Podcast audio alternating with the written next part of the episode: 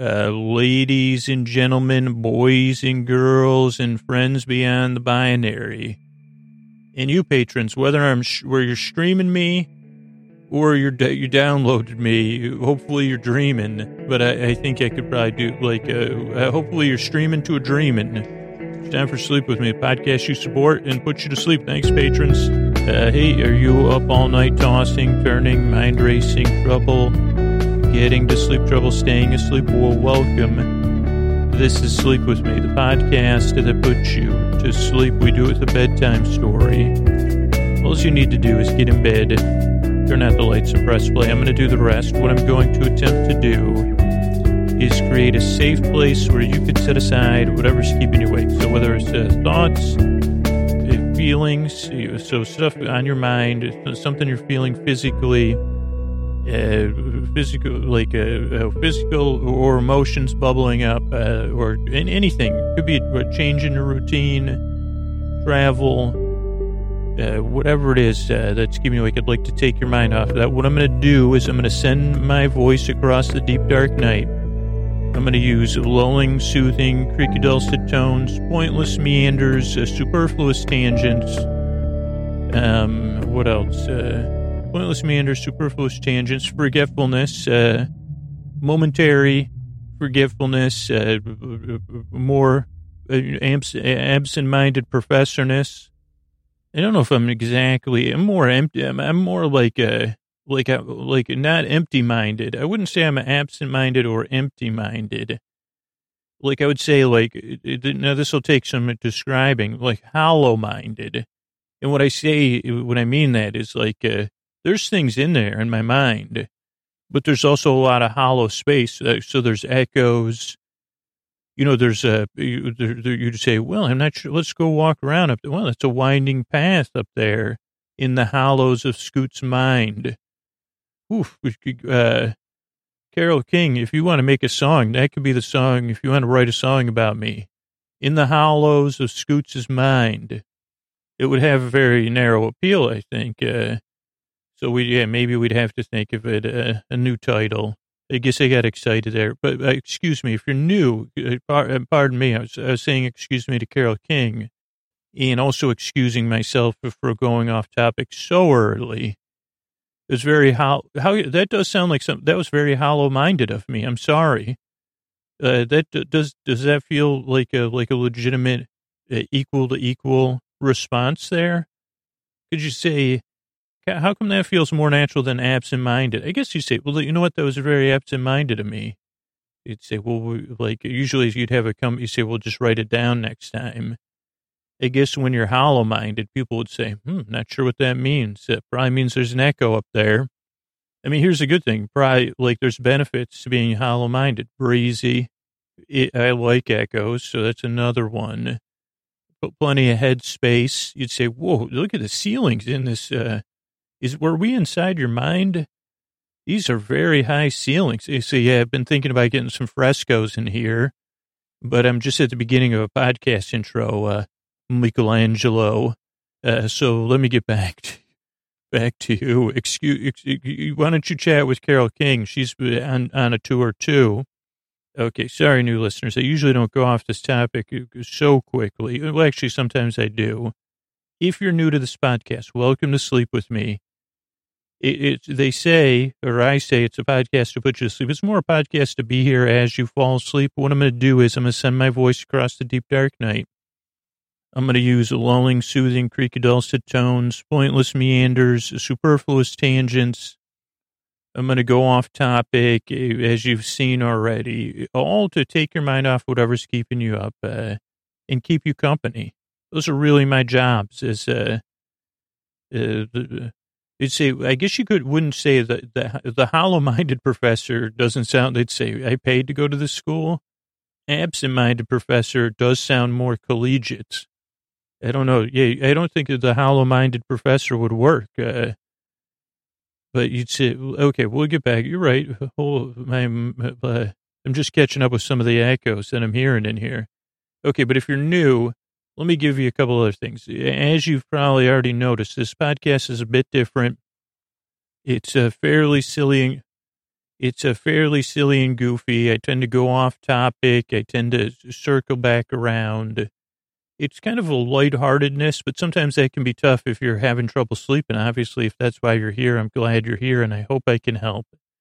Uh, but sometimes, like, it's hard to, like, uh, this podcast is, uh, I guess you'd have to imagine we'll, have to lean into this. If you were inside of a hollow minded professor, I mean, first of all, what an adventure. You'd say, holy cow, you thought there was things were cool on Hoth or Bantu or whatever, wherever else, uh, you know, famous characters have been, been. It, wow, I'm in this hollow mind and, uh, I already forgot what I was going to talk about. I was trying to make a metaphor for the new listeners. Oh, because they'd say instead of looking at this podcast as like a, a, a, construct that makes any sense, yeah, kind of look at it like we're we're on a general tour of my hollow mind. You say, okay, wow, I can see where you put some frescoes up there. That really does seem like a. I can see the scaffolding now uh, going up uh, to, to, say, uh, actually, what about me doing some frescoes? Uh, forget Michelangelo. You say, Scooch, how come you say it like that? And I say, I don't know. It just it seems. Uh, also, by the way, that's someone in a Michelangelo, uh, TMT, teenage teenage mutant ninja turtle. Uh, so I'm not 100 percent sure that's the actual real Michael Michelangelo. So that might also be another reason why I'm saying it. Oh, but but uh, look at that. Uh, Carole King is petting Michelangelo's shell, so that's probably that's probably nice. Uh, so yeah, if you're new, don't. Uh, it can be hard not to take this podcast seriously, but kind of see if you could observe it in a, a passive way. Structurally, what to expect is that the show starts off with business, uh, and then there's some business between the intro and the episode because that's how we keep the podcast free for everybody. Uh, then uh, after the beginning of the business, there's an intro, which we're probably like six minutes into, which is where I try to it, it just kind of get you ready for bed and to ease you into bedtime. Around 12 minutes of me messing around, you know, trying to find my way in my own, own hollow brain. Because here's a legitimate question: Would I, if I was up there, would I have a? I guess I'd have a headlamp. Uh, maybe one of those construction helmets with the lamp on there. You're right, just in case, uh, you know, in case there's any you know falling gray matter or brain goop or goo, as I've talked about. Like they say, Scoots, are you a sleep guru? And I'd say no, I'm more of a sleepy goo, goo brain. Uh, or goop, I'd say Goopa Goo. I, I used to have a band called the uh, Goopa Goos. Uh, uh, well, I imagine, I dream, just thought of that name actually right now. You're right. Uh, but we only stage concerts in the how you know the Hollow Brain Amphitheater, and actually that's a metaphor. It's actually my brain's not hollow. It's just the my brain zone is within a hollow space, and no, know, more hollow than the average hollowness. You know, because it's of course how how. Anyway, you're right. I'm, I I got to get off topic. Uh, uh, so I didn't even mean that pun, but that's the truth. I got to get back on topic. But so the intro's a a wind down, a slow landing strip uh, for you to ease into bedtime. Uh, then there'll be some business, and there'll be we'll be talking tonight about GOT. Uh, and uh, so we'll talk about the episode. Then we'll uh, talk about some facts. Then we'll talk about uh, we'll talk to Tom and Pounce. We'll talk to the old gods and the new. So, pretty long episode. If you haven't seen Game of Thrones, good news. You don't need to. With my recaps, uh, you'll sleep right through them. And if you don't, uh, it, or if you do watch Game of Thrones, you'll be like, oh, what's Scoots talking about? I mean, if you're super listening, it could be spoiled, obviously, because I'm going to talk about the episode, but I try to talk about it in the most vanilla way because I know you're here trying to sleep. Uh, so I'm just here to, you know, take your mind off stuff and keep you company. And just in case you can't sleep, it's just entertaining enough that, uh, you know, I'll be here and, you know, talk, I guess I will be prattling on and on. That was one of our first hits as the, uh, the, the Go Go Goo Brains or whatever I called it. Uh, oh no, that was my Saturday morning ca- cartoon. And when I was a hero, Go Go Goo Brain. And they said, actually, that was already a show. It's called Inspector. And he said, okay, touche. So I guess that's the main thing. So structurally, what to expect. Uh, uh, by this, these episodes are uh, well over an hour, well into almost a two plus hour range. Uh, so there's no pressure to fall asleep. Even though it's a sleep podcast, I'm more here to keep you company and take your mind off stuff as you drift off. Uh, but there's also no pressure to listen because I'm going to be meandering around uh, and, you know, ma- making echoes in my own, uh, you know, it's, like, like enjoying the hollows uh, in the, the, you know, the hollows within my mind. Yeah, hollow minded. I think I was using brained before, like in the middle. And I said, well, I don't like the way that's sounding. That's why I could try to move. And I said, oh, because I, I, don't, I forgot I was using hollow minded. That's a much more neutral term. I think that you could use if you, if you feel like you did something that you need to apologize for because you were being hollow minded. I think it's okay to test that out as a, like, don't test it out as a test apology. But if you say, I guess like let's just test it out as like being. I don't think all how like here's an SAT question if you're writing any of them. Uh, sometimes hollow mind. You I can only speak for myself. Uh, not all hollow minded people, but uh, you know sometimes we could be inconsiderate. Are all hollow minded people inconsiderate? No.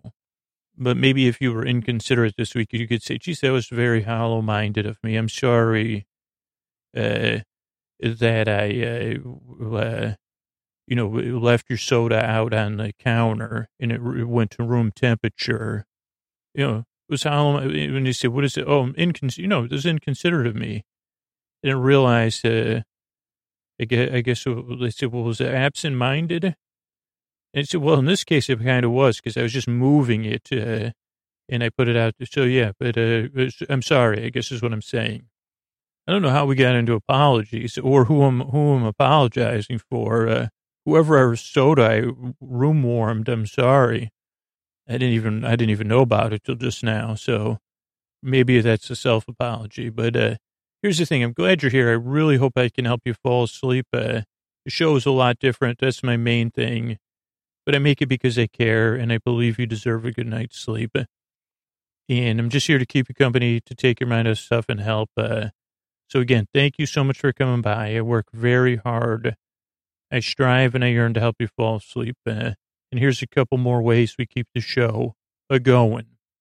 Uh, all right, I it's uh, finally time. It's time to. Uh, I was just going to say I finally know the name of the episode just now when I sat down and recorded. This is uh, season uh, eight, episode four, or episode seventy-one of the entire series. And it turns out it's called "The Last of the Starks." So, and I haven't, I just found that out. So I haven't had time to really chew on that really. But it does have the last time. Then it has the same opening, I think. But the one thing I noticed, if you really want to watch, is uh, uh, that the in the middle floors of Winterfell, they look a bit broken down. I don't know if that was new or just something I first noticed. Almost like a car that won't start or an engine that won't start. Uh, there's some gears on the floor, and then the thing in the background that's kind of pulsating. I guess I don't remember now, uh, but uh, I don't know. And then the camera pans up, and I said, "I know those splayed feet. I could just tell you whose boots those are anywhere." Except one thing I noticed is that there's they're tied up towards the ankle, and I don't know if that was a traditional thing on those boots. It would make sense to get your feet in there, but man, that would not keep the water, the cool out. And it's Ser Jorah with good color, uh, taking a big nap in the, you know, he headed off to the farm. He's taking a big nap in the sky.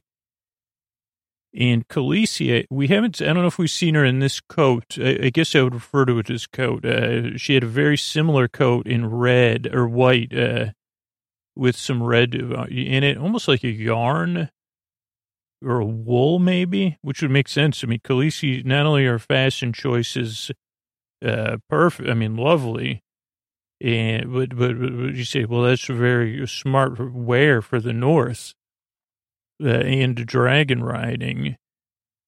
Uh, so she, oh, so it's a gray with a red or maroon uh, or a wine. How come gray doesn't get, I guess gray does get, you say, well, it's a slate, it's a, a carbon, charcoal, but this is definitely gray. Uh, then speaking of gray, Greystone, is that where, I don't know, just trying to fit a joke in there. Uh, couldn't tell if uh, Khaleesi, she says goodbye to Jorah, whispers to him. Uh, then we see Theon with cast of the sea blue, little blue, sea blue tint to him. Sansa gives him a beautiful Stark pin. I did like really like this parallel opening. Uh, when I when I first saw it, after a while, it like uh, said, okay, the parallels are w- like uh, maybe, but this was a really nice uh, parallel opening of the Khaleesi then Sansa. I finally took the time to look up the name of the uh, uh, Jon's pet, whose name is G. Casper, and everyone's watching. There's lots of goodbye. A lot of people saying goodbyes. Uh, Arya and Bran, uh, and uh, it was Casper, the, the the dog. Oh dear, is that what that says? Oh dearest, is Jon go? Oh yeah, I said, oh dear, is Jon about to make a speech? He said, what are we in uh, Iowa? Like, uh, is but he makes a speech. Uh, I mean, I like Jon. Don't get me wrong, not not so hot on his speeches. Uh, and he says, "Hello, Iowa. Uh, you know, you know why I'm here. You know." But he says, uh, "Oh, she, I do like a shield safeguard the realms of people." Uh, Tyrion. Oh, uh, what does that say? I don't know. It says, Tyrion, but then I noticed uh, Sam was next. I think Sam was like in maybe. If you watch in the background, at some point he steps to the side. Uh, behind Sansa. I think that might say Tyrion. I don't know.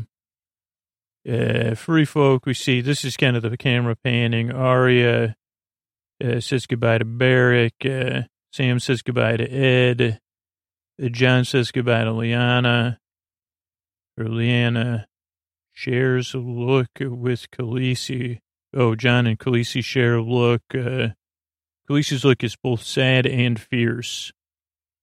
And then there's some sadness as uh, they float away, uh, like uh, on a you know in the, in the mist, time for the misty misty eyes in, in, the mist of the mist of the big farm. Uh, Misan Missandei, uh, Sornoros. Uh, I don't know that was, uh, she's watching. I think Bry Grey Worm's with her uh, aria, there's music, uh, there's the mist. You could also say it's SMOK.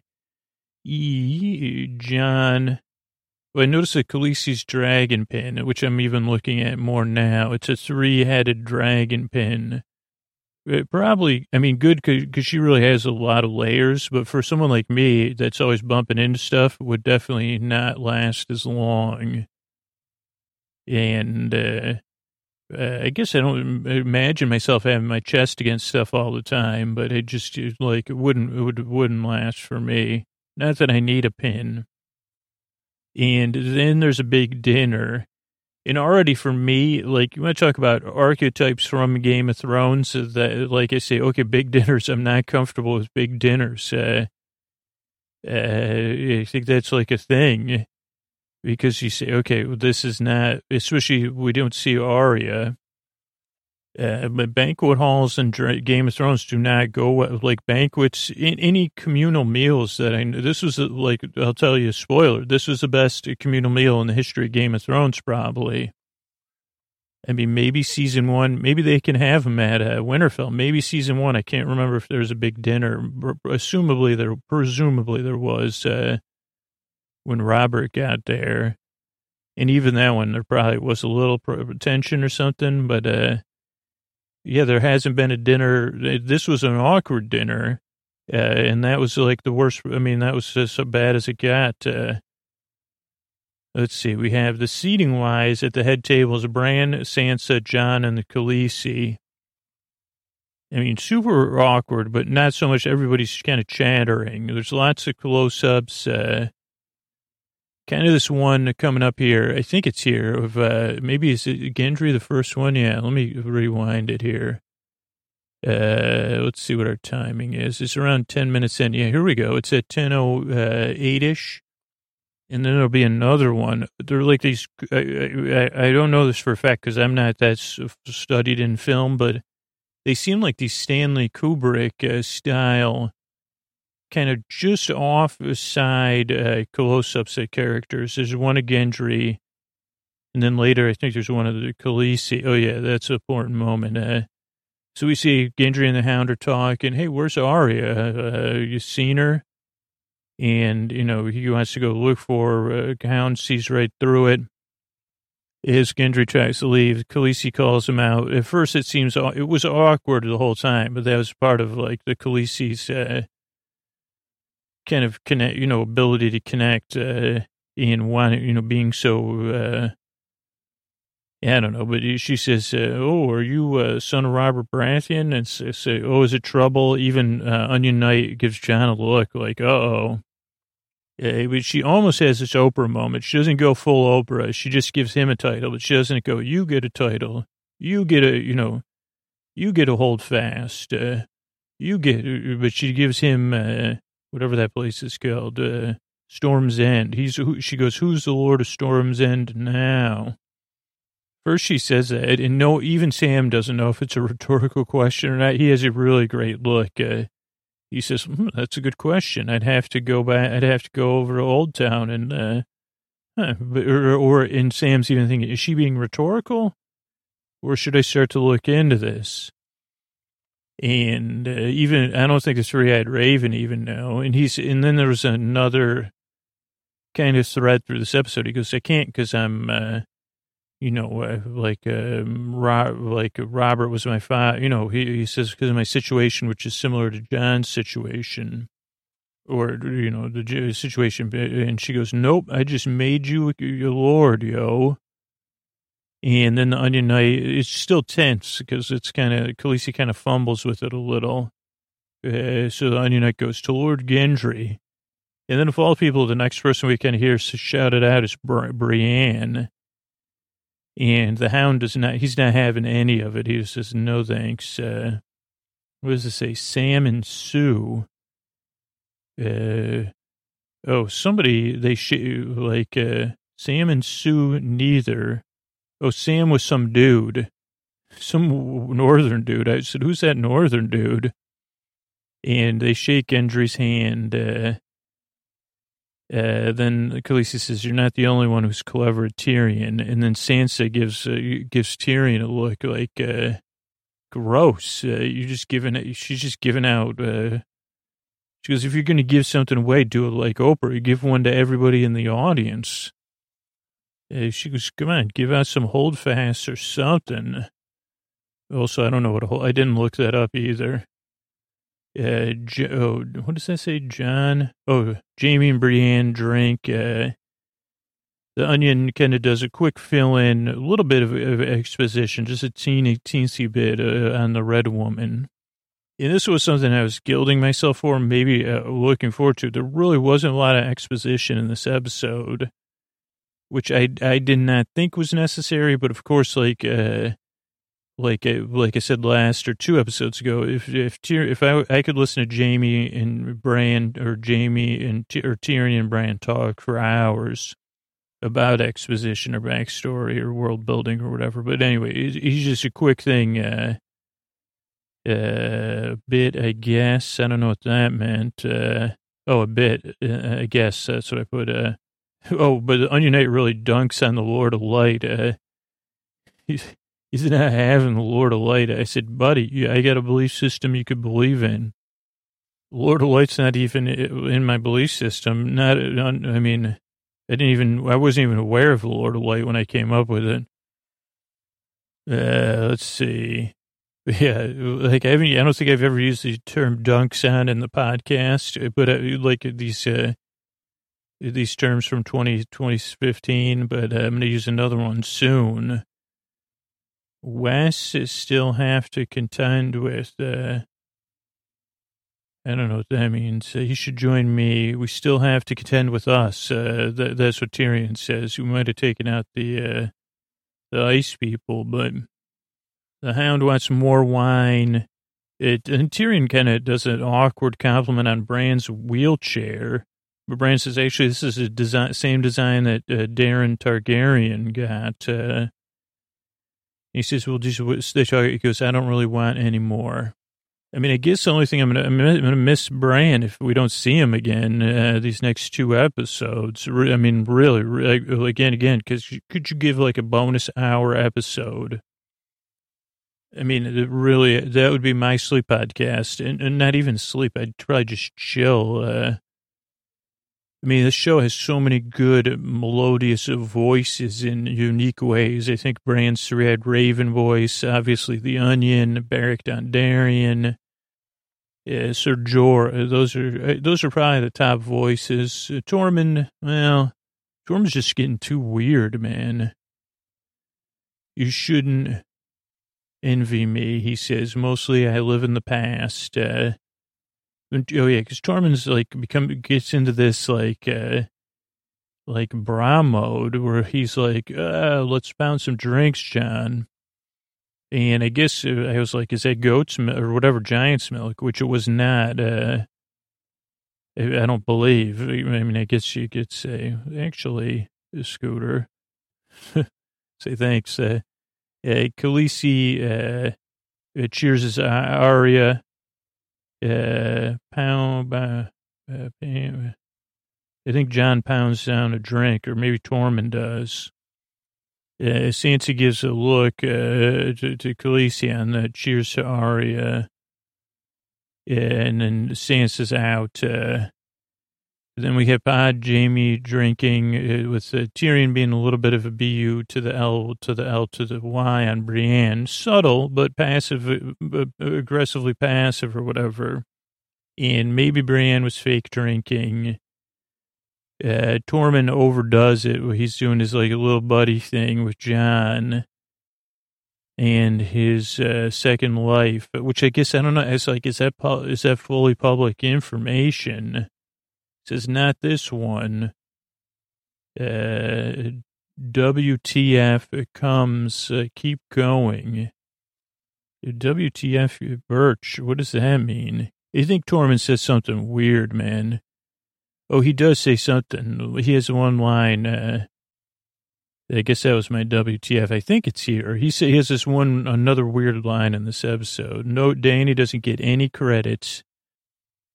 And of course, at 1816, this is when um, there's a uh, this Kubrick Dany face, and this one was I felt like from a Stanley Kubrick movie because it, I believe this music. Uh, there's a focus pulled to Varys. Uh, Dany's not feeling comfortable, so it kind of uh, the audio changes and the the viewpoint changes, and she says, "I got to get out of here." And Varys follows her.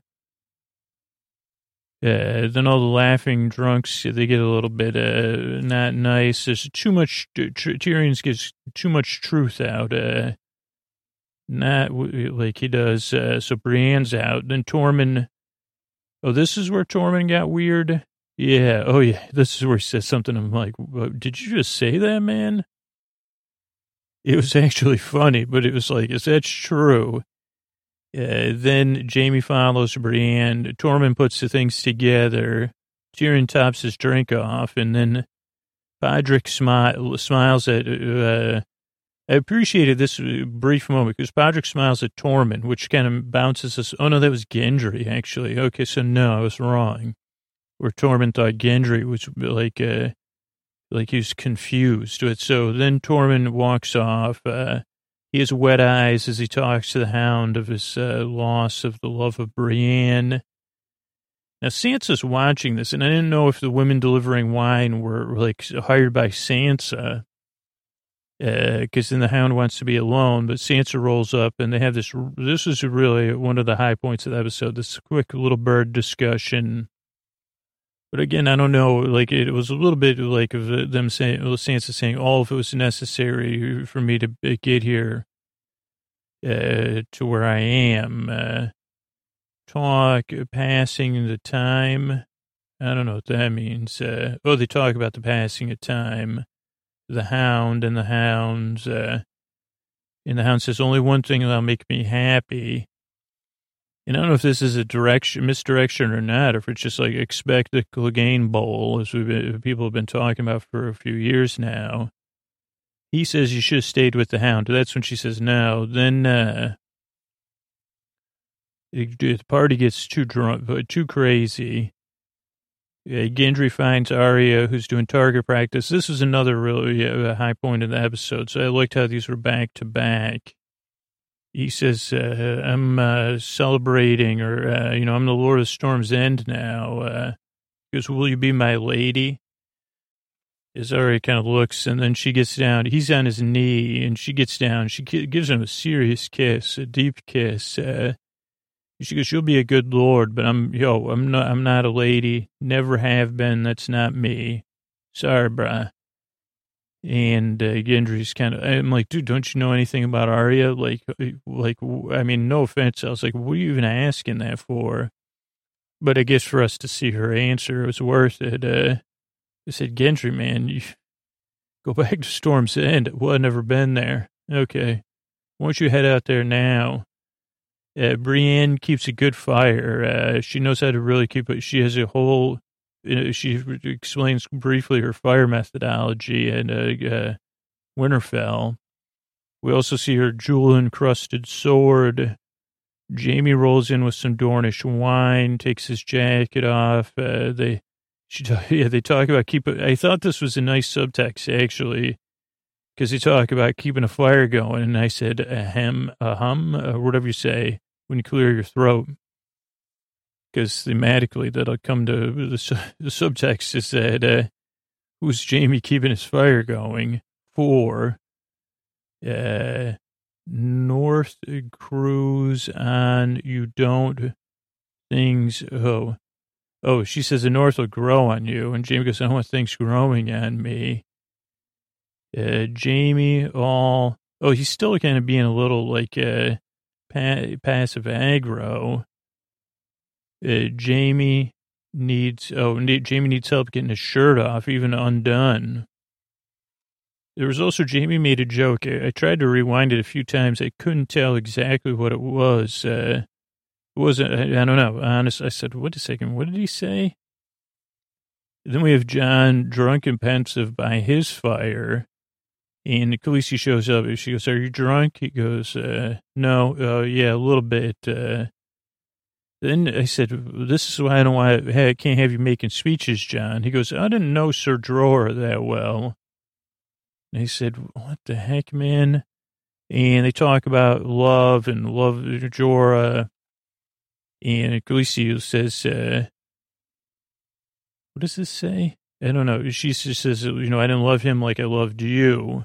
What does this say, though? Is that one right? Uh, yeah, but he's, they say, let's kiss on it. Is that all right? Maybe she says, uh, they say, let's kiss on it. Uh, until Jon, of course, uh, has a moment to think. I mean, they're real, like, uh, they do some pad, heavy padding. Uh, but then I said, it didn't, like, I mean, this is the scenes I do like is when I don't understand what's happening, the motivations of the characters.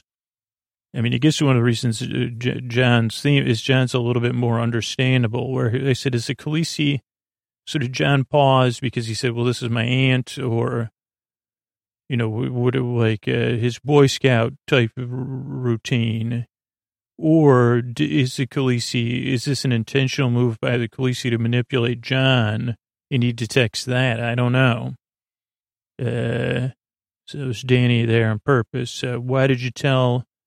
She, but I did. I, I, don't know. I think really she was being honest. She goes, "Why did you even tell me?" Uh, and then I put, "I know that look." Uh, uh, oh, she talks about how like uh, Jon, everybody loves Jon here, and she goes, "I never gotten that look on this side of the sea." And she goes, "You want me to?" You, she goes, "You want to make this work? Say nothing." Uh, the is definitely con- very concerned about this whole uh, I mean, understandably, the success, whatever succession. Just started watching season one of that too. Holy cow!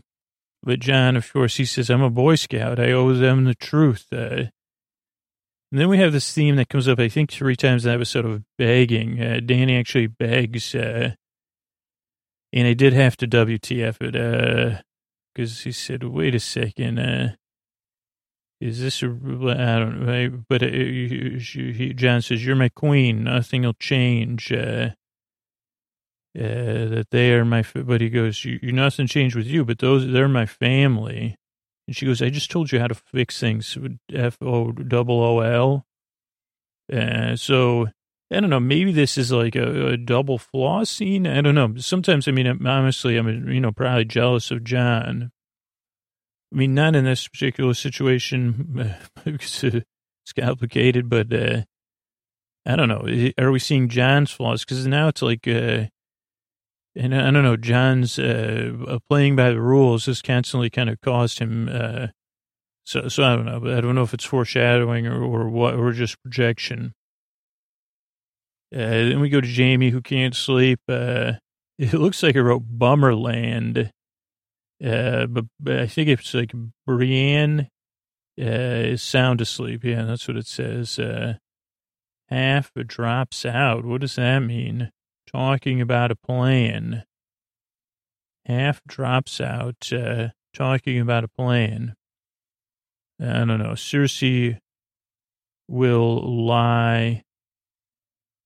Okay, I think this. Oh, this is a. So this is when they're coming up with the plan, uh, right? Uh, uh, uh what is this? Uh, I don't know what this one is. Let me. Uh, I think this is when they're doing their planning. Let me just fast forward here. So I, I actually, believe it or not, I actually got ahead of the episode. You got some kissing going on between Dany and Jon. Now, now we get some buffering. You never thought a sleep podcast. They really talk to each other in different angles too. I guess to make it uh, like Jon moves around a lot. Okay, we got Brienne asleep. Oh yeah, so it's a planning meeting. So they're making their plans. Uh, Oh, half troops out. Uh, That's what that says. They also say, how's everybody going to remember? Cer- Cersei's going to lie. Then I used my second pop culture reference other than Dunk's on. Khaleesi's on tilt uh, the rest of the episode, I'd say. Uh, we do have Dorne back in. Now, but just because Khaleesi's on tilt doesn't mean she can't come back in the next two episodes to not be on tilt. Uh, and what does tilt mean? We'll talk about that probably if we have time in the recap or the facts. It just means uh, she's uh, uh, she's got so much. Uh, she's overwhelmed and she's uh, not thinking clearly, so she's acting uh, against her own best interests. Uh, yeah, it's like an aggression against your own best interests. Me, that's what being on tilt means to me, or uh, the opposite, I guess, too.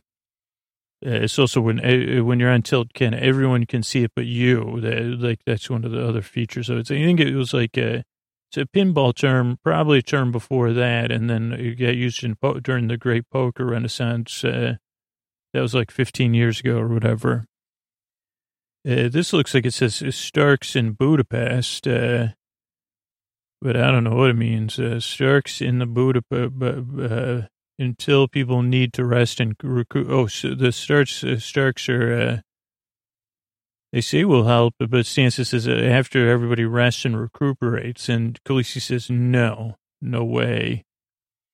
And then Jon bends his knee. He says, actually, no, this was like, I guess, like thinking back on it now that I've seen it a few times, it's like, uh, and it's like Sansa's actually doing what's best, uh, maybe and by like the Khaleesi and Jon, I guess they're kind of uh, acting against their both both best interests. It would seem to me, because if they just would rest at Winterfell, they could get everybody. I don't think like they could send out some people people to keep an eye on stuff. Also, what happened to all of Varys's eyes and stuff? If you keep an eye on things, uh, like uh, for much activity he has in this episode, it's like, dude, I thought you had birds everywhere. Arya and Sansa share a look with this whole thing as Jon says, okay, Khaleesi, we'll do whatever you want. Uh, uh, Jon and Davos, oh, Jon and Davos and the troops are going to head down the King's Road. Uh, Jaime's going to be a guest uh, uh, of Winterfell. Rightful Queen, uh, like uh, Khaleesi says that and stares at Sansa. Then Arya blocks Jon as everybody tries to exit. She goes, family talk, uh, buddy. So then the poor weirwood tree has to listen into all this as uh, the, the uh, four Starks. Uh, I mean, Jon's still the same amount of Stark. It's just a different Stark parent. Uh, uh, so let's see. Sansa Arya. Oh, they play a little. It's a little bit of a fake out, which they've done before with the Littlefinger, uh, where they kind of act like they're disagreeing, or maybe they do disagree. But Arya says, uh, comes down to like, we don't trust your queen. Uh, she's not one of us. A really good dialogue, worth checking out here because I don't want to go through all of it. Uh, but I mean, I guess Jon says if you don't trust people you grew up with, you're not going to uh, have many allies. Uh, or if you don't trust, if you only trust people that you grew up with, uh, Nori says, I don't need many allies. Uh, so they talk about family and uh, fumbles in because they said, well, Jon says, I'm not, they say, you are a Stark. You are a member of our family. And I said, maybe I should sit down with Jon and show him, like, uh, your mother's a Stark, uh, your father's a Targaryen, uh, you're still 50% Stark. Uh, I mean, maybe I don't know. I, again, whatever, line of succession, but who, who cares? Uh, but then there's this another thread in this episode of people making their choices, uh, or some characters making their choices, not everyone, have to swarm Oh, another one, people swearing promises. Uh, so there's choices, promises, uh, whatever the third thing I said wasn't begging. I'll come up multiple times this episode. Tyrion and Jaime are talking about Brienne. Uh, Tyrion's making tall jokes, climbing mountains. Uh, they say, cheers to climbing mountains. I said, again, is that some foreshadowing or what? Uh, and Bronn rolls in. He, he talks about their blonde tufts. Uh, he, he's negative. I think that's what this says. Uh, he has like this un- unfriendly edge, uh, which I guess like uh, politically or whatever. I don't know how to describe it. Uh, had enough of dealing with the, the rich people. Uh, but basically, he asks for double Riverrun, which is Highgarden. He'd be Lord of the Reach. Jaime says, What are you, nuts? Yeah, I, guess I didn't like this scene just because, uh, as a fan, I guess as a fan of Bronn being teamed up with Jaime or somebody else. Uh, I mean, maybe it'll happen in the next two episodes, but I just been a, a fan of Bronn, uh, so to know he, he's probably, uh, I don't know. And he says, "Give me your word." Uh, second round of pennies. Uh, I don't know what that means. I really don't know what that means. Uh, Second round of pennies. Uh, but he says, I'll find you when the war is done. Give me your word. Second round of prunes. Uh, I don't know. Uh, then we have another. This one was a little bit for me fan service in a good way. Because we have the hound walking and his collides. He's on a horse, a Clydesdale horse. And uh, next thing you know, you see Arya and he says, "Oh, geez." And she goes, "You're on your own." He goes, "Not anymore." What about you? She goes. They say, well, "I don't like crowds." Same here. Where are you going? Where do you think? Uh, I guess some unfinished business. Me too. Not planning on coming back. Me neither. So maybe the last of the Starks just means these three, three and a half Starks. That's what it could have been called. Three and a half. Well, actually, uh, three-head Raven's not a Stark anymore. And I would venture to say Arya is not a Stark anymore. Uh, she has become, she's a, a faceless person. Uh, I mean, that might be out there, but uh, so that leaves us with one and a half Starks. Uh, Sansa, and I guess uh, by Jon's reasoning, he's not a Stark, he's a Targaryen. I don't know. Maybe I'm reaching, or maybe it just meant those four would have a meeting I mean, but Sansa, Sansa, excuse me, is one that stays in the north. Then we see Dany and uh, dragons. Uh, Sansa's watching. He rolls up, my lady. She doesn't say nothing. He says, you're supposed to say my lord. And Sansa says, why her? You really think she's going to be a good queen? There's lots of like, I guess another thing that comes up in this episode is like people not looking at one another. and looking. Uh, analyze uh, your queen too. She says, uh, Sansa says, are you afraid of the Khaleesi? Uh, then we get this Nada Stark. Uh, what if someone better out there?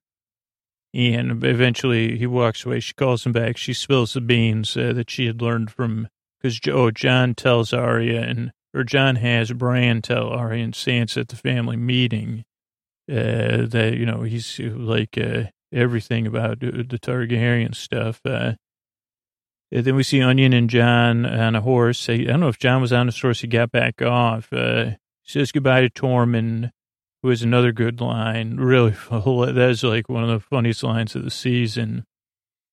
Uh, room to wander. This isn't home. So this is our goodbye to Tormund, I believe. Uh, he does this one. I, I, I can say out of all of Jon's decisions, uh, you'd say, okay, if you're, you're not going to get my vote, uh, because he says, here, take take uh, uh, Casper with you, my dog. I mean, honestly, that like this was uh, this is things I get outraged about. Uh, what does it say? Hippie up there. I don't know. I think he says we're going to be happy up there. Room to roam, room to wander. So new, oh, so well, so we, so new, well, you're. I don't know, but he says so so long or whatever. Farewell. You never know. We might see each other again. Yeah. Then we have Sam and Gilly and the future Charlie. Uh, Jon says, "I hope it's a girl." And Sam says, "You're the best friend I've ever had." And Jon says, "You too." No. Oh yeah, I said no uh, friggin' goodbye for for the dog Casper. Again, I I was just I just didn't like this. I mean, Nymeria, which is uh, Arya's dog, went through the same thing, I guess. Uh, Nymeria, I think that was the name of her wolf or dog. You know, that's when I try to, I, I couldn't believe it. Uh, so then we have uh, Casper, Tormund, Sam, and Gilly. They say goodbye. Then we see sh- ships holding, ships at sea, and uh, uh, Grey Worm or Bay Worm, as uh, Missandei calls him, uh, uh, she calls him that. I mean, uh, the, uh, anyway, it's, uh, but not not on the show. Anyway, uh, smile. Their smiles. They're holding hands, which makes the episode more. Then Varys and Tyrion are down in the cabin. Uh, and we get this conversation twice in kind of two different forms. Uh, uh, very, they both know now. They say eight people know, so it's not a secret. It's information. And then they say, well, what about, what should we do? Like Khaleesi's on tilt. And they say, John wants to bend the knee. Varys says, what he wants does not matter. And Tyrion says, what about marriage? He goes, is marrying your aunt common in the North? Uh, what does it say? Does not like having an autumn quadrant. Uh, I don't know what that means. It does not like uh, having another oh, uh, uh, anyone question her authority. Khaleesi does not like having her authority questioned. Uh, they go, this is our job. We're her advisors. Uh, and Tyrion says, maybe Cersei will win and they'll solve everything. And I put, oh dear. Not sure what happens here. Not sure what happens here. Some weird face-off. Uh, Khaleesi and Matt. Oh, yes. So, okay, this is on the boat. Uh, uh, then there's uh, some weird face. Uh, oh, okay. So then, uh, like, uh, let's see. Then somehow, without Varys's birds, they didn't know uh, that Euron was going to show up and take one of the dragons away and their, most of their boats. Uh, Grey Worm says, uh, "Get to the skiff now." Uh, we, uh, I saw that they had like octopus arms on their uh, uh, launchers. Uh, Tyrion jumps in. I thought the episode might end here because it faded out, but it was just a fake out. Thank goodness, because it was like uh, it was like you can't end it now. Uh, but then I guess I did wish it just ended there. But uh, so Tyrion's in the water. No Missandei. Uh, all the boats are gone. One of the dragons uh, took a trip to the big farm uh, not yeah, Rega, Re, Re, Rega or whatever. Uh, Cersei, what does this say? Oh, then we see that we go down to King's Landing. We see Cersei. She's letting all the people into the Red Keep. Uh, Qyburn and Euron are there. They say Queen. She goes, "I'll be the like uh, Queen of the the Lion in the land, the Kraken in the sea." Uh, and will rule the sea, and our child will rule them all. And she goes, keep this keep open for the innocents to come in here. Then she says, so much for Breaker, the chains, and it's revealed that Missandei is with them. Oh, I said, oh no. Uh, then we're back at the planning room. Khaleesi tilts over a lion. Uh, something, I don't know what this says. It looks like Greyjoy. I mean, Grey Worm had a lot of faces, but Varys says, you know, I will, told you I'd look you in the eye if I disagreed you. First he's not looking right. Then he does. He goes, this is a mistake. Uh, too many innocents. Uh, he goes, do not become what you struggled to defeat. Uh, and she goes, are we here for a reason or what? Uh, and this is exactly what a person on tilt would say. Uh, we're here to free the worlds of tyrants via ty- tyranny. Uh, and father. I don't know what that meant. Uh, then Tyrion says, well, let's make an offer at least. And uh, Khaleesi's right. She goes, it won't work. Uh, Cersei will refuse. Uh, and then the drums and looks. Uh, oh, yeah. And then everybody shares the looks. And then we have one more talk uh, with Varys and Tyrion talking about tyrants and destiny. Uh, some of the same talk as before, but he goes, there was Jon Snow a solution, Varys says. Uh, who's going to be the better ruler? I put neither. I mean, maybe that's just my bias. Uh, says maybe the best ruler is the person who does not want to rule. And then Tyrion's again, what about marriage? And Varys says she's too strong for him. And he goes, "You're drinking a lot, dude. What the heck? We got we're supposed to have our A game." And then Tyrion, I mean, I guess Tyrion says, "This is you know this is when I have my A game." And he says, "I believe in our queen. She'll make the right choice." So again, if we're seeing it through Tyrion's eyes, he say, "Okay, okay, let's be patient here." He says, "With the help of her advisors, of which we are two." And then again, this choice idea comes up. Each of us has a choice to make. Uh, and Varys also lays out that he's for the realm, the people of the realm, uh, kind of the innocents, I guess, uh, which again is a callback to you know other discussions. Then we're back at Winterfell. There's work going on. Uh, Jaime sees Sansa and Brienne whispering. Uh, they try, and then she goes, "Yeah, Rhaegar's out."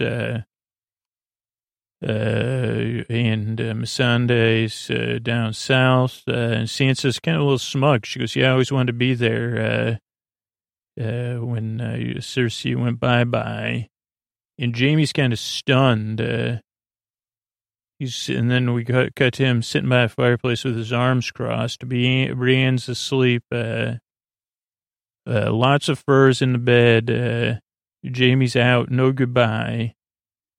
Yeah, but then Brienne hears the door close, so she goes out. She goes, "You're not like your sister. You're a good man. Please stay." Another round of kind of begging, uh, and again with the character, I don't, and I mean, I don't know.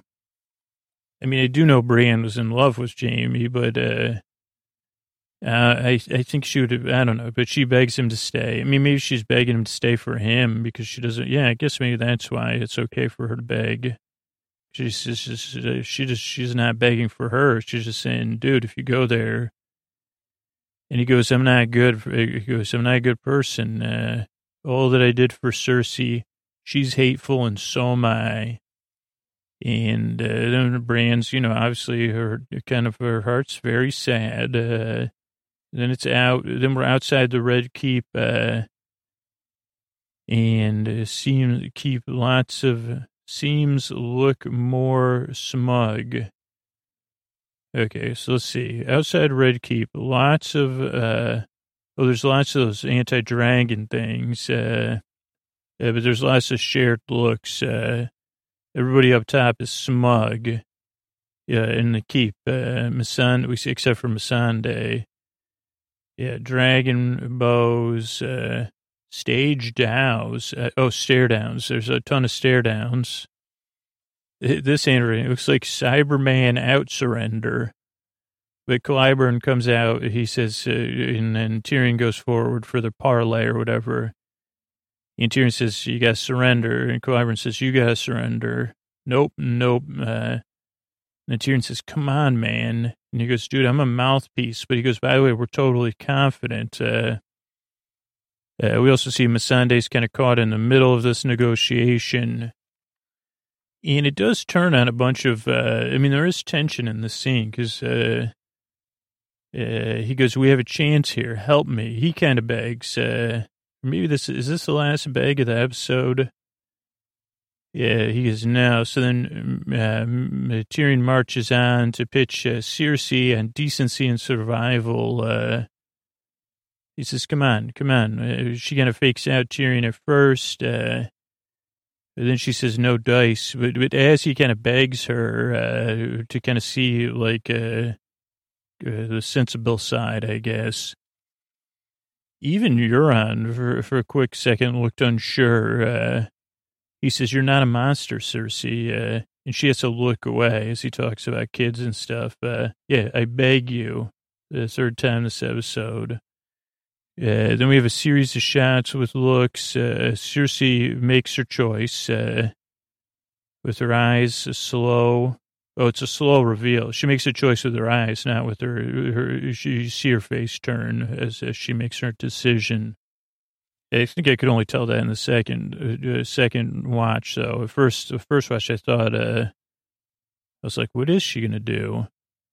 Yeah, but it's a slow reveal. But it, it, Dany and Grey Worm knew in the first uh, watch and the second watch because it was the same episode. They step up, uh, and she goes, "Anything you got to say, uh, Missandei?" She goes, "Dracarys," which I thought was, uh, I don't know. This is a tough. Uh, Grey Worm stunned. Uh, Tyrion, broken diary, mad Kubrick.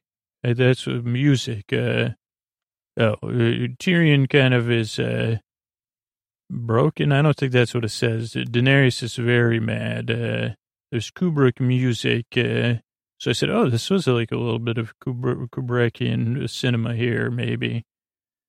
Uh, uh, Dany walks off. Tyrion an oh dear look. It's Cersei has this like her Cersei has this look like uh, I don't even like very uh, uh like uh, like Jaime said who she is, uh, and Dany walks off, uh, and that's the end of the episode. So that's so that's how the episode ended. Let's just look at a couple things that came up. Uh, let me close that out. Okay, last of the Starks here. I'll link to it. There's an article about Dany's pin yeah, but I, I, I won't bring that up. I'll link to that. Here's about uh, Daeron Targaryen. I wanted to look that up. It's D A E R O N. And actually, there's more than one. Uh, this is, uh, he's the son of Aegon the Third. Uh, but there's also Daeron, Daeron the Good and Daeron the Second. This is Daeron the First of his name. Uh, he tried to bring Dorne in but it was 18 years. He was called the Young Dragon. First uh, king with that name to be on the Iron Throne. Uh, eighth king of Targaryen dynasty to rule the Seven Kingdoms. Uh, lived about 100 years before the start of this show, or before the events leading up to the start of the show uh, succeeded a succeeded his father Aegon III. Kind of stubbornly tried to uh, get into Dorne. Uh, had no heir, so he was succeeded by Baelor, uh, the Blessed. Uh, I don't know what else is in here. There's a lot in the books, but that's kind of it about him. So maybe that isn't the one. Let's see if there's there's other Dar- Dar- Dar- Daerons in the book. There's Daeron the Daring, uh, Daeron the One, uh, Daeron the Second, the twelfth king on the Iron Throne. uh, Prince Daeron, uh, firstborn of Maekar. So I don't know which one. Uh, um, I don't know if one of them was one of them the three-eyed raven. I don't know. Let's see what Daeron, uh, Daeron the drunken one of them was. Uh, as the Maekar's son. Let's see, Daeron the second uh, brought Dorne peacefully into the realm, uniting all the lands. Uh, so maybe this is him. Uh, he, uh, this is from the book. Uh, uh, he was after uh, Baelor the Blessed, Blessed, and Daeron the Young Dragon. Uh, uh, he arranged the marriage of Daeron uh, to Maria, Myriah Martell of Dorne, uh, Prince of Dragonstone. Uh, I mean, I don't know. I don't see anything about it though. But uh, oh, he was involved in the Blackfyre Rebellion. Uh, I thought somebody, I thought I remember something about that. But yeah, so it's a little bit about it. I'll link to that. Uh, so this is a movie review of a, a 80s movie that I don't necessarily, there's like a big movie that either I may have seen and not paid attention. I never saw it in the movie theater. And I remember it was a really beloved movie and it has like iconic movie moments in it, but I don't have, honestly, I don't know if I ever saw the movie or if I did, I wasn't paying attention. And I feel like kids in my class were always playing it. Uh, but uh, this is Roger Ebert's review of uh, from February 17th, 2002 of uh, Say Anything. And it's actually a Cameron Crowe movie. I can't believe I didn't know that. Uh, uh, the first time Lloyd Dobler calls Diane Court to ask her out on a date, he dials uh, every number but one and then brushes his hair before dialing it. He wants to look his best. Uh, he gets her father on the phone and uh, Lloyd talks to her father about how great she is. Uh, this scene early in Cameron Crowe's Say Anything reflects one of the many virtues of the movie. In a lesser film, Lloyd would have gotten Diane on the phone with the first try, but it's important to establish that her father is a major player in the story. The movie, this movie's about honesty uh, and dishonesty. Uh, Lloyd is tall, loyal, and true, tells the truth, and seems especially frank about the fact he has no future. His career plans do not include college, uh, maybe kickboxing, uh, but he kind of only is a teacher right now. Diane is a class Victorian and a winner of scholarship to England. This is kind of a plot. I don't want to go through the plot. I just wanted to see what the review was. Uh, uh, this is still more. Say anything depends above all on the hum- human qualities of its actors. Uh, Cusack and Skye must have been cast for their clear-eyed frankness, uh, for their ability, ability to body the burning intensity of young idealism a movie like this is possible because the maker believes in its young characters and in doing the right thing, staying true to oneself. Uh, so that's just that was a little bit about it. Let's see what uh, uh I'll link to the um Rotten Tomatoes on it. Uh, let's see like uh, what, uh, what Wikipedia has on it. Let's see. It came out in 1989. It's uh, very. It's on a lot of lists. Uh, it's 100 minutes long. Its budget was 16 million. It did 21 million at the box office. I'm presuming it did more. I guess it had a popular soundtrack. Uh, I mean, I'm, I'm, familiar with some of the songs. I'm not exactly sure. I mean, there's one scene that, uh, cultural impact. Yeah. Culturally recognizable scenes in American music, music history. Oh, wow. James L. Brooks was the producer. James L. Brooks. I'm sorry. Uh, uh, where James holds up. Well, you, you know, I don't want to uh, uh, mess it up for anybody, but yeah, that's just a little. I don't. I, I forgot why. Say something or something came up. Uh, let's talk about the term tilt in poker, just because I wanted to dig into that. It's a poker term for uh, a state of uh, mental or emotional confusion or frustration when a player adopts a less than optimal strategy, usually resulting in the player becoming overly aggressive It's uh, also closely associated with another term, steam. It's in placing someone else on tilt, an important aspect, which again, it kind of calls back this episode to uh, the episode at the start of uh, Battle of uh, the Pinball or Pool Players. It is a relative occur- frequent occurrence due to frustration uh, or bad luck. Uh, and it's important to recognize if you're experiencing it and uh, or if other people are. One origin of the word is a reference to a tilting pinball machine, uh, which causes the players to, like, when you lose the ball, to cause people to uh, sing. Uh, it was originally talked about people winning other games, uh, titles. Uh, so that, I don't know. That's just a little bit about it. I thought it was interesting because Khaleesi's clearly on it. Uh, you just wanted to link to an article in the Game of Thrones wiki about Dorne, because uh, I think that's like, I don't know, I always find Dorne interesting just because it didn't get a ton of screen time. Maybe it will. A couple other links in there, but this is, uh, we got two more episodes left, and I think they're both supersized. Uh, but uh, of course, we still have more time with uh, Tom and Pounce and the old gods and the new coming up here. Uh, It, I don't know why I like saying that uh, the Onion Knight dunked on the Lord of Light, but I just get a kick out of that. Uh, all right, here we go.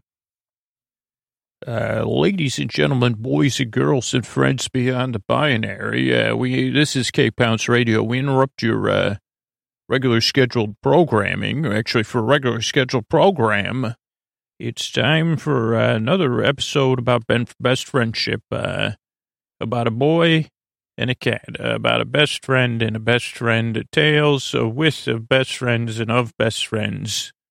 Uh, two hard-boiled detectives in the big city. It's time for Tommen and Pounce uh, in the world of noir Chardonnay. Uh, K Pounce Radio, the radio of cats and best friends everywhere. Meow. It was a day just like any other day uh, what, uh, that I talk about with, uh, well, not like any other day, because some days I just, uh, you know, it was a day, Sir Pounce and I went in our office in the back of Noir Chardonnay's club. Sir Pounce uh, taking a bath on my desk. Luckily, I had a desk set, a gift from Noir Chardonnay. So Pounce, you like taking a desk on my desk uh, don't you?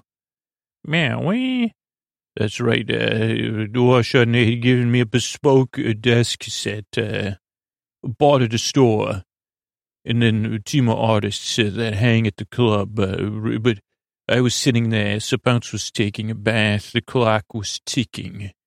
We had an analog clock. Uh, originally, we had one from a submarine uh, that Noir Chardonnay had given me, but it had to be wound and despite, you know, talking uh, it out with multiple adult figures in my life at that time, I just get, I when I would, you would wind the clock with a key and I would wear the key around my neck. It was a source of pride. I guess I'm going off topic sometimes. Right, I'm supposed to talk it out till, till, till let the feelings go free. And so I, I, I, but I would, I was constantly thinking, it brought me pleasure to wind the clock. Uh, and uh, it brought me too much pleasure, so I ended up winding it too much eh, because I just couldn't. Uh, and so I learned a valuable lesson: get a clock with a battery. Uh, so that's what we had now. Also, you get a clock, a winding clock. You say, "Well, that's my pleasure clock. I wind it uh, for pleasure, not for keeping time." And that is another lesson I learned through Noir Chardonnay, uh, who said, maybe, this could be a pleasure clock. And I said, a crock? What I don't understand. Pleasure clock. I said, oh, okay, okay. But then someone else explained it to me, and so looked at it. So now I wind clocks for pleasure. Also, sometimes when I shout that, people giggle uh, which I haven't learned why. But that's what I do. I, I have my key still. So, lesson learned. But there was sitting there, pleasure on my mind, uh, when in the office walked in uh, someone who uh, who took my breath away. Well, ju- just to be clear, and uh, she she was uh, she was cool. She was confident. Her eyes, uh, like the color of an ice wall, in uh, with the spring sunlight on it. Uh, and she said, uh, "Well, hello. Uh, I'm looking for Tommen and uh, and and she looked at me like she didn't know what to say, and it was like we were two strangers meeting for the umpteenth time, and the first time all together. Also had a ceiling fan that was dramatically spinning with a shadow that would fall across my face uh, as I watched her with my collar upturned, and I had nothing to say. So I said nothing, to quote one of the podman's favorite books. And she she she she was uh, th- she was thinking what to say when Sir Pounce, uh, it was because Sir Pounce was kind of hidden behind the, the pens of the desk set. Sir Pounce hopped up from Sir Pounce's bath, and she said, "Well, my, who's this uh, uh, kind of little fellow?" And uh, she, she, she, was standing, so Sir Pounce couldn't naturally hop into her lap. Uh, but I said, "Well, that's uh, Sir Pounce, my best friend." my business partner and, uh, you know, the person who, uh, you know, my best friend, Sir Uh, and she said, Oh, Sir pleased to meet you. I've been looking for the two of you. And I said, Well, we're here. We're here to take your case. I could tell you're looking for something. You're trying to figure something out. Uh, and it's out there in the big city, the answers. So, so let's go. And she she almost said something, but then Sir Pounce walked out the door, tail in the air. And usually when Sir Pounce's tail's high in the air, and you don't, you know, you just instinctively close your mouth anyway because you're seeing the back of Sir Pounce, so say it politely. And also Sir Pounce's posture, you know, other than looking at the back of Sir Pounce, uh, like uh, when other than that direct straight on view with the tail up, uh, when you're not looking directly at that eye, I guess you'd say, you uh, suppose strikes cuts a pose. Uh, so she she followed Sir Pounce up the stairs, out of the office, uh, and into the sea streets, and I was there behind her. You know, it was the city. It was the afternoon, but it was a foggy afternoon when we walked outside, say. It was that city that city with a clock on every wall. Very few of the clocks kept the same time, but they all moved at the same pace.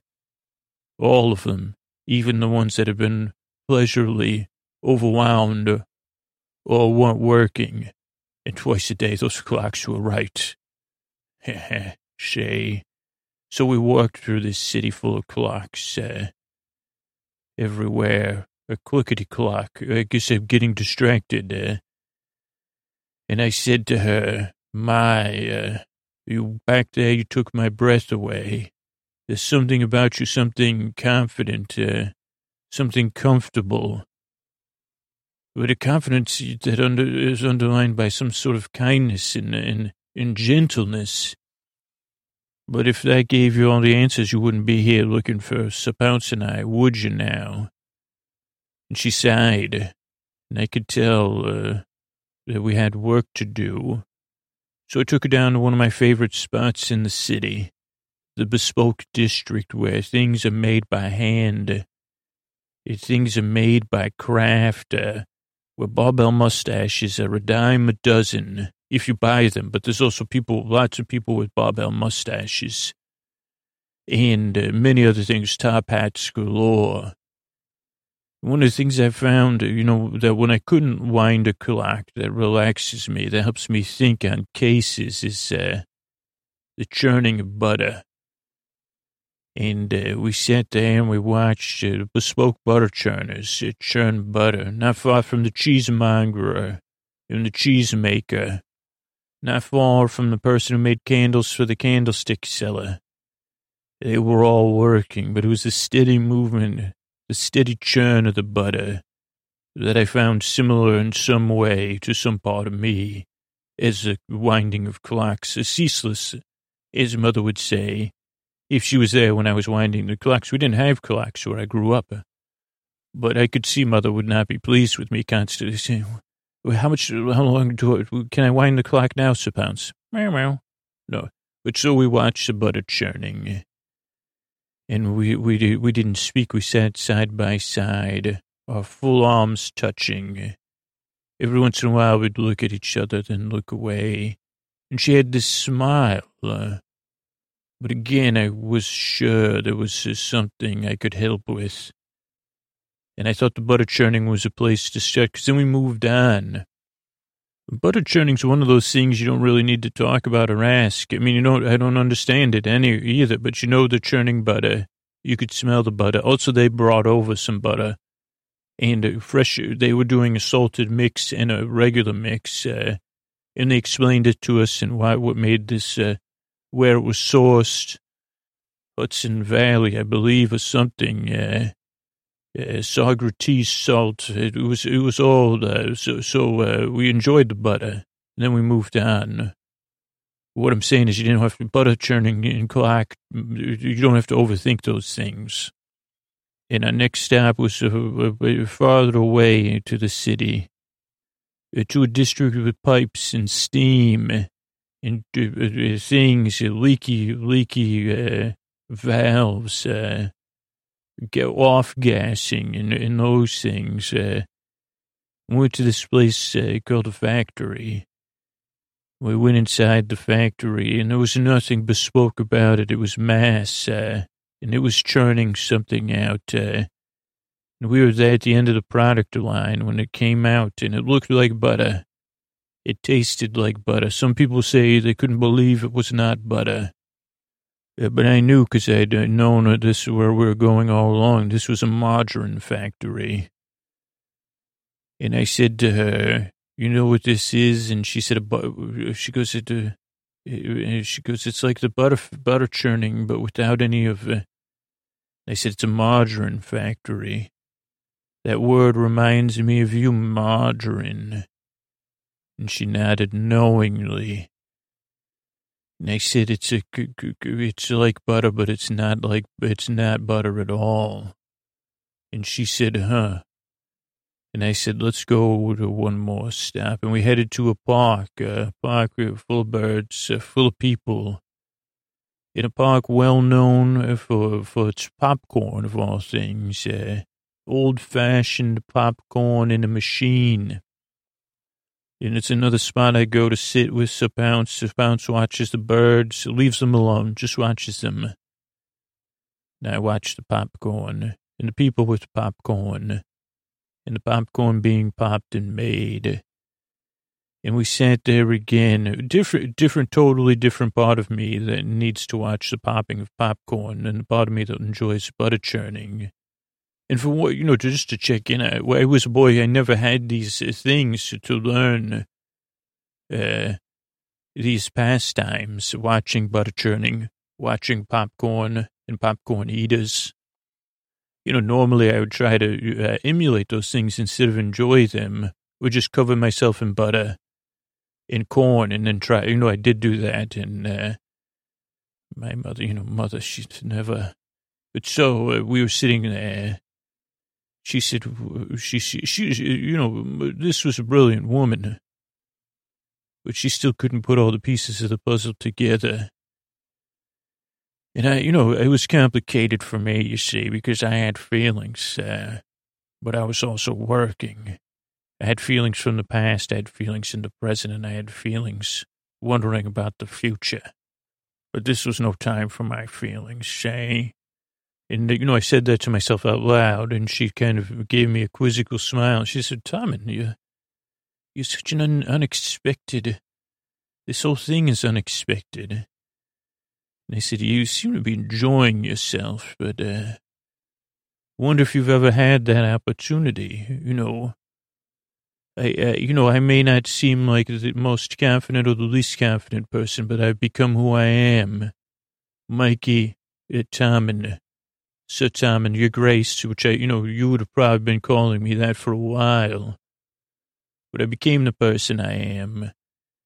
I don't know of anyone that was born competent or uh, had a coolness. Now, maybe there are people that do that, uh, but sometimes maybe people have to do that, you know. And they do it so well, it, it is real or it's almost real. But then maybe they miss out on things. Uh, and she said, like the margarine. If you only had margarine, or you're a buffoon that thinks it tastes like butter, you're missing out uh, on the real thing. And I said, well, well, well, that's a loaded word there. I say margarine's real. It's just margarine. But uh, it's based on something else. Uh, you know, and this, you know, this, there's bad butter, uh, believe me. And, uh, and then we got some popcorn and we thought some more.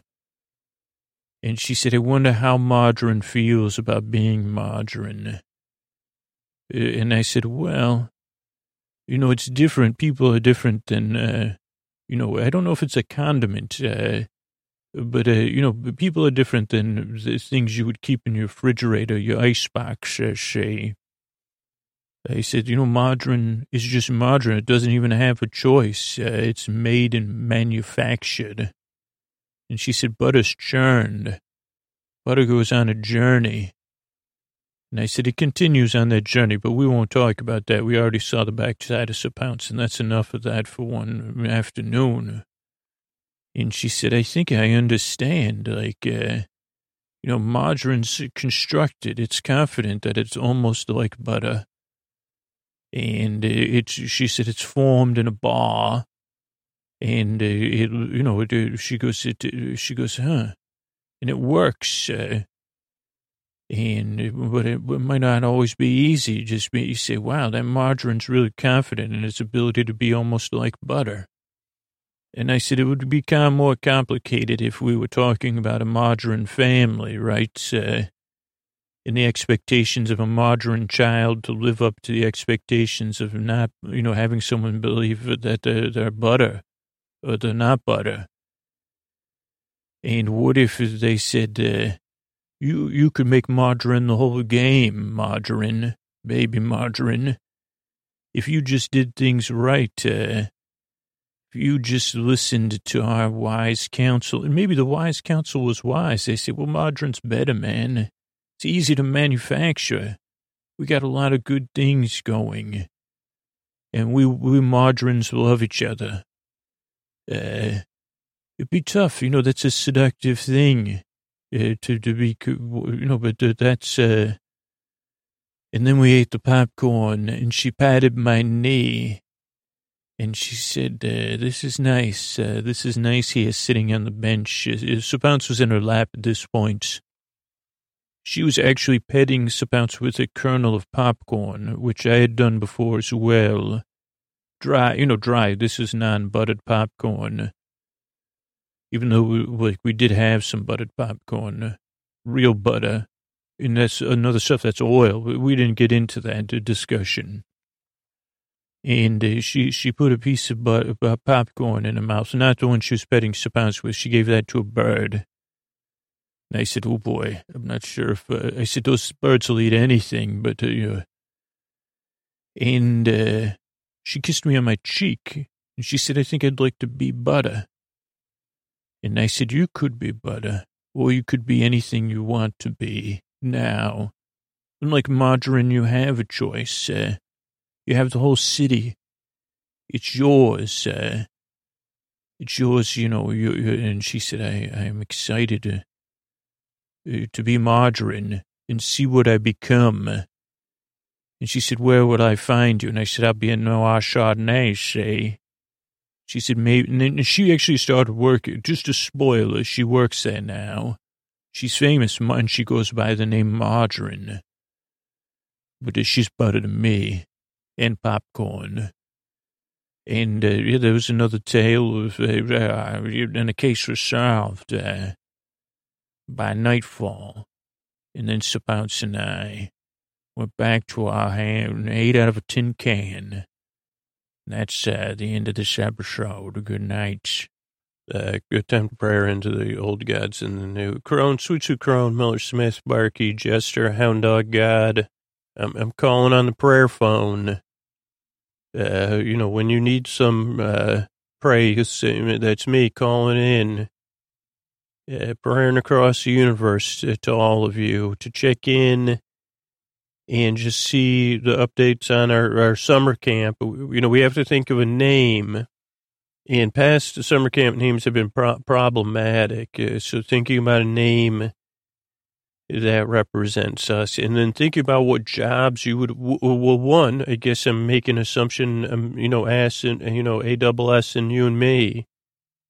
Would you Would you please work at the summer camp? Uh, could I ask that of you? Because the whole purpose of the summer camp was designed so I'd spend time praising you, or saying it. You know, so we don't lose touch. Uh, and then when we lose touch, because we don't have Game of Thrones to go back to, we say, well, at least we'll have, uh, you know, Camp Crony Poo Poo. Uh, that's problematic. I know, Crone, because you, I'm using you and Poo Poo. I was using the complimentary Poo Poo. But that was an example of, uh, you know, why it's hard to come up with a camp name. Uh, I, I state, what was the camp I did? Crone, do you remember? You should remember, but you, I know I should remember Crone. Oh, but God, that was the thing. I'd like you to be think about taking roles at the camp, uh, and maybe roles that maybe maybe we take you outside of your God box, and and you you, you step into a new role, uh, because it'd be easy, you know, to crone for you to be the uh, like you could even have a house on the hill overlooking the whole camp, uh, where your brow's furrowed and and you're you know you're creaking in a chair and you know checking things on boxes and, and, and saying things over. Maybe you could play both roles though, Crone. Like that could just be a method role you're playing for fun. Uh, the the Camp Crone. Uh, uh, hear me out, Crone. Hear me out, because uh, I I, I want to go beyond the tropes. Uh, but picturing this, this could serve a role to keep kids behaving and Maybe it's just, maybe the camp's story based, like the Camp Crone store. Maybe we have an adventure camp. You're right, Crone. Oh, Crone. It, so you're saying like an escape, not an escape room, but something like that the whole week. Uh, well, that would be like Adventure Week. I think that would be a themed week. But I hear you. And then yeah, Ren, Ren Fair Week. Oh boy, Crone. I can't wait for this camp now. So yeah, on uh, those weeks you would sit up there and I said, well, that's the Camp Crone. She, she knows all. She watches all. Uh, that's why you do your best here at uh, whatever this camp's going to be called, uh, poo poo. And uh, so, uh, but in what role would you be where you would feel flourishing at Camp uh, Crone? I mean, I know that one, you know, that's a role you've been put in before. Also, you know, just putting this out, I didn't mention this last episode, Maiden, but you know, if you want to, um, you know, I don't know, maybe there could be, maybe this could be uh, like uh, summer camp for grown-ups. Uh, anyway, think about it, Maiden. Or you know, we could work to you know, maybe we could we could take on the roles of two camp camp counselors. Uh, uh, just just an idea. Uh, but the mother Smith, you know, the mother, father, and the warrior, not not uh you know, they can drop campers off. That's it. So, Crone, you could do, do so that that would be your your your stereotypical role. You know, just like you get prayed to as an old god in the new. Uh, but then maybe, uh, what if you could? What if you could be like the camp jester, like the cornball crone? I mean, I know, but it's just your name, so I can't really. It's really I got to work with that. Connie, Cornball Connie. And you could be the camp counselor that's always joking around and always good for a smile or a cry. You know, when you're, you know, Connie cheers you up, but you can cry on her shoulder. And you do these roles that we were saying, well, the jester might be, you know, the magic show. Maybe you run the uh, talent show. That's another thing they usually have and they have twin week. Of course, uh, like uh, I would like uh, where you you try to be the twin. You know, I couldn't find anybody to let me be their twin at the when I was at camp. Uh, because they still had it. You know, I guess I was always who I was because I couldn't even. I had social interaction even back then and t- trouble. But so, what was I saying? So you could be the the fun camp counselor too. And then one day they'd say, "What is it? This you know, if it was the story adventure week or story week." Uh, we'd find out that you're really living among us. You're a god, a goddess uh, living among us. Uh, uh, here with us uh, you, as Connie, the cornball, but you're also the crone up on the hill. So Miller, that would put us in a position where you'd be the camp cook if you were if you were fitting into your uh, Westerosi type limited role. Even though I, you know, you weren't originally a god, and I said you should be. Uh, so what would you be if you weren't uh, the, the, the, just the, the camp cook? which in most movies is an important role. I don't know about in the in the regular ones. Uh, I don't know if there's a camp caretaker or if everybody throws. You know, all the counselors have to cook, take turns cooking. Usually, you do. Each cabin has to practice, like has to do some chores, so they'd have to do cleanup or serving breakfast. Uh, so, what other role would you be good at, Miller? You know, grinding a grains. You get tired with that. A chilling. Okay, I like that. So instead of working, you could be the beach bum, the bra, bra and you'd say, "Come on down to the beach, brah, and hang with me. I'm the beach bra."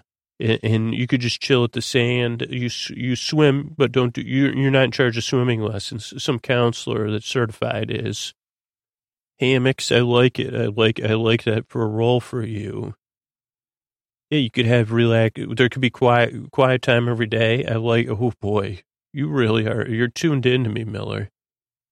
So yeah, everybody. I like that quiet time, like maybe two or three o'clock. Uh, everybody has to be quiet. You could take a nap or chill in a hammock, chill, brah, chill at the beach, chill on the. dock. We could. Oh, you could have a floating dock. I like that where people relax. Uh, Sounds great. It sounds like a time, Maiden. That would probably be a good time for me and you to hang, maybe go for a walk uh, in the woods. Uh, anyway, okay, I got to get Smith. Uh, so last episode, I think we came up. You'd be in charge of maintenance and your forge and doing all that. Uh, I think that would be your, your typical roles. Uh, and those are important ones. Even in the movies, you know that character can be developed in uh, uh, usually only a, f- a few ways. Uh, uh, but so, if you were a forger, maybe like a, so you have to be hard as iron. Crafts, okay. Well, that's that's pretty okay. Well, soft crafts, I'd say you have to be because you're so hard, you know that we'd have to put you in soft crafts. Uh, so only things with googly eyes or smiley faces, poof balls, uh, plush, uh, puppets. Okay, I like it now. I think that's it. You're a, a craft. You know, I grew up with the crafty lady. Uh, she did all all of hers with craft glue and uh, tongue depressors or popsicle sticks. Uh, Okay, that was pretty easy, Smith. It makes sense, though. I mean, soft crafts, though. And what about some watercolors? You, okay, yeah, I like it. Uh, can can we do some boats, some paper boats on the creek or the river? Oh, great. Floating lanterns. I oh my goodness. It's I, can I where can I put a deposit in right now? uh, Miller Smith, Bar- Barky. So you'd be the trees, you'd be the tree house, you'd be the leadership, the ropes course, uh, the shade, the swing. The, she also the counselor everybody can count on that's really tall. They say, well, just just ask uh, Jenny. She she gets it done. You know. Uh, you know, whatever. When you count on somebody, you can count on uh, Barky. So what would you be if you weren't that?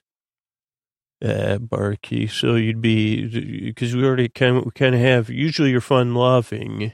And, oh, and, okay, I like it. Uh, movie night, because you like movies, even though you don't return them. Movies under the stars, star watching. Okay. Yeah, I think star watching Oh, like watching the stars and pretending they're a movie. Cloud watching. Barky, I like it. Uh, uh, theater. Okay, like the kids can put on a play. Oh boy, Barky, this is like drama. Or, okay, Shakespeare. Okay, I like it. So, you, yeah, you, you kind of be this, the camp thespian, maybe. Oh, wow. I like that. Okay, but it really cuts down on the jester's jobs, but, uh, jester, uh, so you, I guess you'd be Barky's assistant if you were in your normal role. Uh, you, I guess you'd be more though, Jester. You'd have a larger role. You know, that's just how it seems at first. But you, there's also all the other activities. So you, in your typical role, you'd be in charge of all those things, not just the jesting, but anything recreational, which is what summer camp really is. So you got different games, uh, different sporting activities, archery, of course. Uh, I don't know if there's horseback. I mean, I guess we should have horseback riding because we're going to have horseshoes, horseshoes tournament, four square, you know, uh, dodgeball, maybe. I don't know, you know, how we feel about that, uh, and all that other stuff. So, yeah, you'd be activities coordinator, whistle for sure, uh, uh cap if you like it. And so, what would you do if you weren't overseeing all of the activities and making sure everybody's having fun, engaged and having fun? Oh, solitary. I like it, Jester. Like someone like me that needs time alone. You would start to teach people how to cultivate some alone and private time. So you'd encourage introverts to spend some time alone, but also extroverts. Uh, and encourage it as an esteem building, healthy, well, bar, bark, I mean, sorry, Jester. This is why I know you're a god whose name I forgot, but, uh, so you'd cultivate some downtime, a little bit different than chill time, but you could coordinate those things. Uh, hike, alone hikes, okay. Silent thinking, Oh, so maybe you two are kind of working together. You, okay, I like this. Well, that's how camps work. It's interdependent, right? Uh, but some positive solitary time. I got you. I got you. I, am I'm, I'm chapping my chest because I get it. Uh, that's the jester. You finally hound dog god. Now, hound dog god, first of all, you'd be the one. I mean, your your stereotypical role is easy. You know, you're always, you seem like you're always hungover. You're always in a grouchy mood. You seem like you don't like kids, but you do really do love them, or, or camp residents. And that, so I think it falls in to uh, you being in charge of homesickness, right? Oh boy. Because you got such a tough exterior, which means you have a big heart. Uh, so you would be, in, oh, maybe you'd even be the camp counselor. Like seriously, so, so well, you'd need certifications for all that. Uh, and we don't do any faux counseling, but uh, you could be professionally a counselor. That's just, that's something that's optional. A Therapist. Uh, but you could also be in charge of learning skills to help people cope with homesickness. Uh, okay, you'd be in charge of letter writing. I like that. Uh, postcard sending. Uh, you know, dealing okay, dealing with those feelings of missing home for first time or not the first time. You don't know if they ha- still have payphones, but you could be in charge of payphones if that was a thing. Uh, okay, like uh, sending, working with the other camp counselors for sending uh, crafts home. Okay, I like it. Oh, another.